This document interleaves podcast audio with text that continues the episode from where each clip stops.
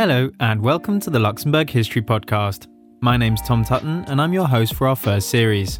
Today, we're concluding our mini series on Luxembourg and the Second World War.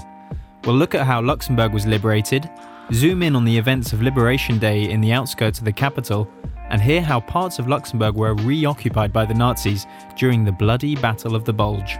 We hope you'll enjoy the podcast. The liberation of Luxembourg would occur on September 10, 1944, but it was extremely long in the making. With the success of the German advance in 1940, using the novel blitzkrieg tactics of advancing quickly with tanks, the British army was pushed out of continental Europe, escaping with its tail between its legs at Dunkirk. The fall of France was confirmed on June 22nd, with the signing of the armistice in the same exact location where the Germans had been forced to sign the armistice of November 1918. Luxembourg was condemned to Nazi occupation under the reign of terror of Gauleiter Gustav Simon, as we examined last week. Meanwhile, the Nazis' fear of dominance only increased, and although the aerial Battle of Britain saved the British Isles from invasion in the autumn of 1940, Germany expanded into Eastern Europe in 1941, invading Greece and Yugoslavia and gaining Italy, Hungary, Romania, and Bulgaria as allies. In 1941, the war expanded into North Africa and conflict continued to rage in the Far East between Japan and China. But two events in 1941 would turn the tide of the war and offer a glimmer of light for the occupied Luxembourgish population. On June 22, 1941, Germany launched Operation Barbarossa, its invasion of the Soviet Union, bringing the USSR into the war on the side of the Allies. And on December 7th, the Japanese launched their attack on the US naval base at Pearl Harbor, resulting in the American declaration of war on both Japan and Germany. Throughout 1942 and 1943, the Germans and Soviets fought themselves to a standstill on a massive front from Leningrad in the north to Stalingrad in the south, while the Germans carried out the Holocaust, killing an estimated 1,200 Luxembourgish Jews in the process. By the end of 1943, the British and Americans had reversed the tide in North Africa and invaded Italy, while the Soviets had started to push the Germans back towards the Baltic and Central Europe.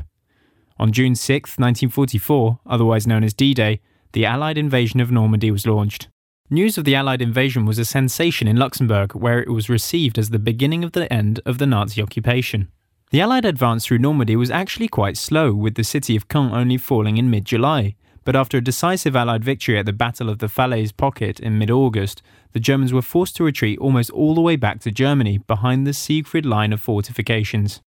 A number of Luxembourgish troops actually fought with the Allied armies as part of the 1st Belgian Infantry Brigade, which saw action in the Battle of Normandy and was involved in the liberation of Brussels.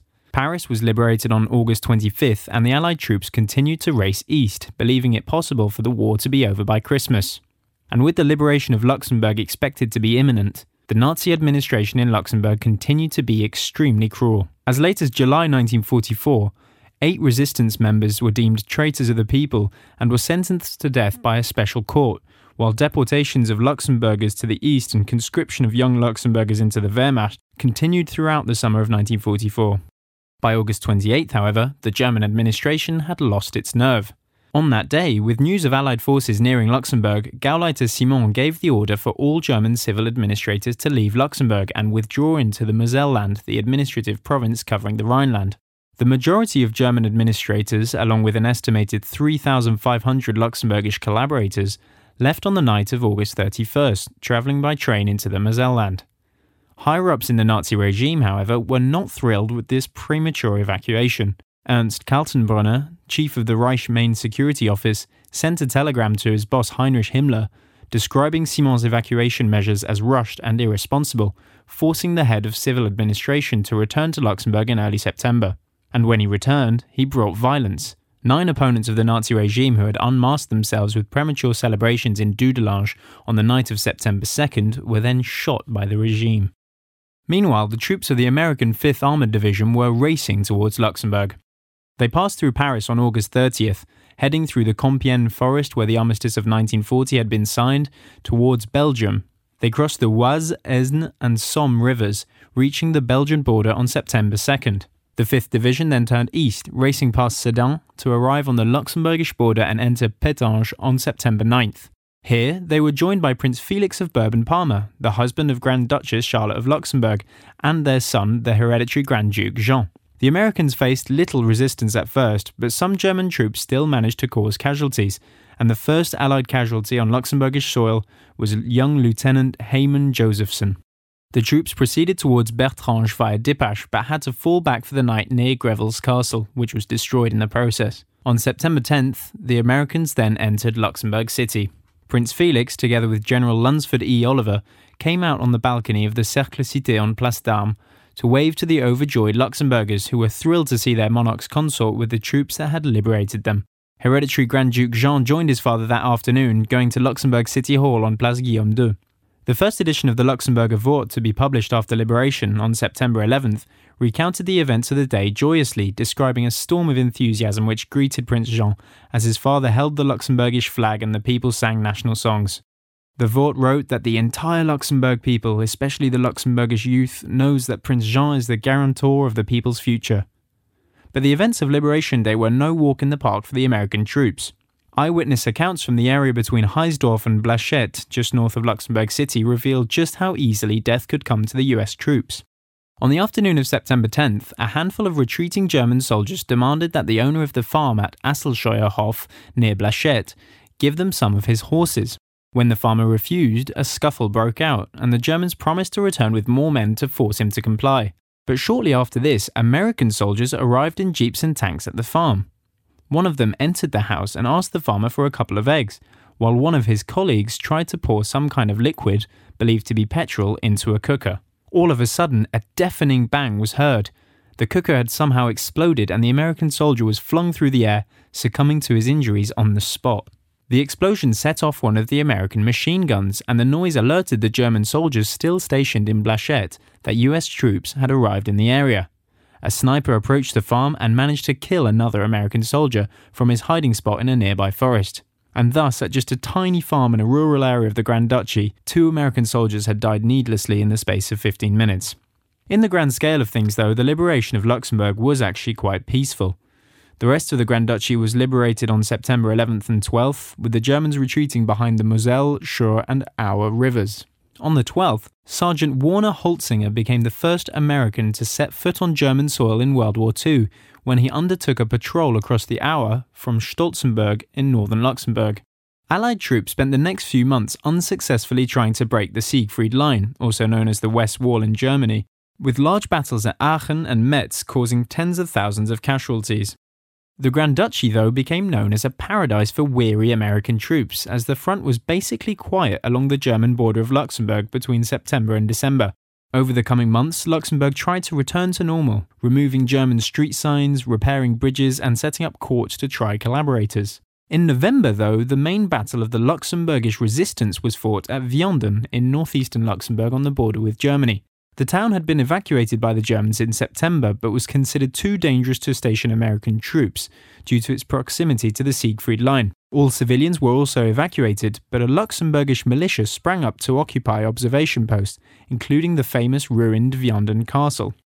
The militia totaled around 30 men and was led by Victor Abens. On November 15th, they spotted a German patrol across the river and attacked it, killing five Germans without suffering any casualties. This infuriated the Germans, who decided to attack the castle with a force of 250 soldiers from the Waffen SS. Facing almost impossible odds of around 8 to 1, the Luxembourgish militia somehow managed to comprehensively defeat the Nazi force, killing 23 and losing only one militiaman before the Germans returned over the river. Apart from this incident, however, there was very little to report on the front line between September and December in Luxembourg.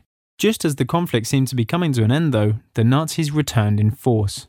On December 16, 1944, Hitler launched the Ardennes counter-offensive, his final offensive campaign on the Western Front during World War II. It aimed to split the Allied forces in two by driving towards the port of Antwerp, encircling Allied armies in the Netherlands in the hope of negotiating a peace treaty that would allow Germany to concentrate on its eastern front. And the north of Luxembourg lay directly in the path of their campaign that would come to be known as the Battle of the Bulge. Allied forces, preoccupied with their own offensive plans, were taken completely by surprise by the German attack, as the Wehrmacht took advantage of the foggy and snowy weather to neutralize the Allied aerial advantage. On the morning of December 16th, towns in the north of Luxembourg faced heavy bombardment, from Echternach to Vianden as the newly formed German 7th Army attacked at full tilt.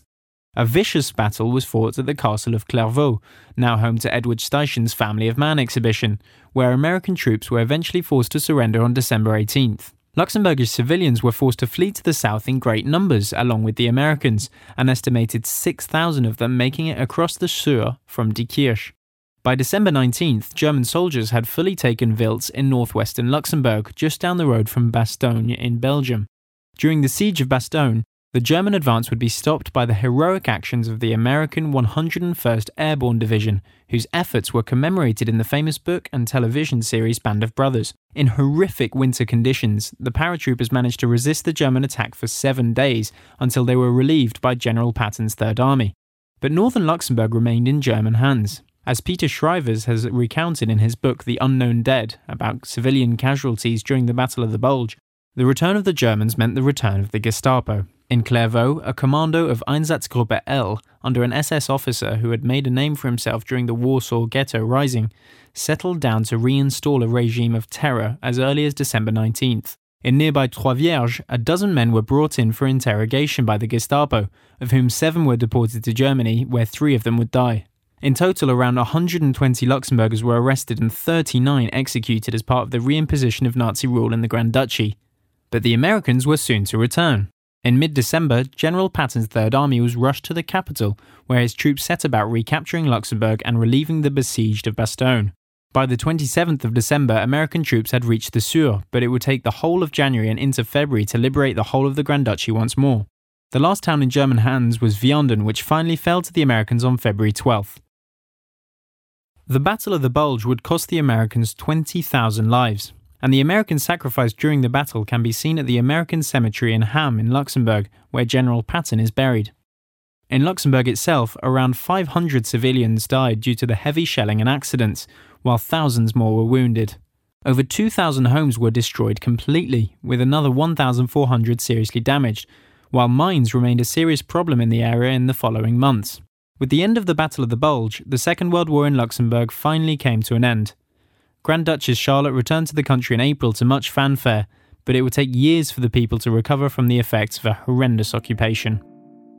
That's all we've got for today. Thank you for listening, and I hope you'll join us for the next episode of the Luxembourg History Podcast. This episode was based on articles by Gary Erang and Natalie Lodi. Script adaptation and hosting by Thomas Tutton, produced by Martin Johnson, and brought to you by RTL Today.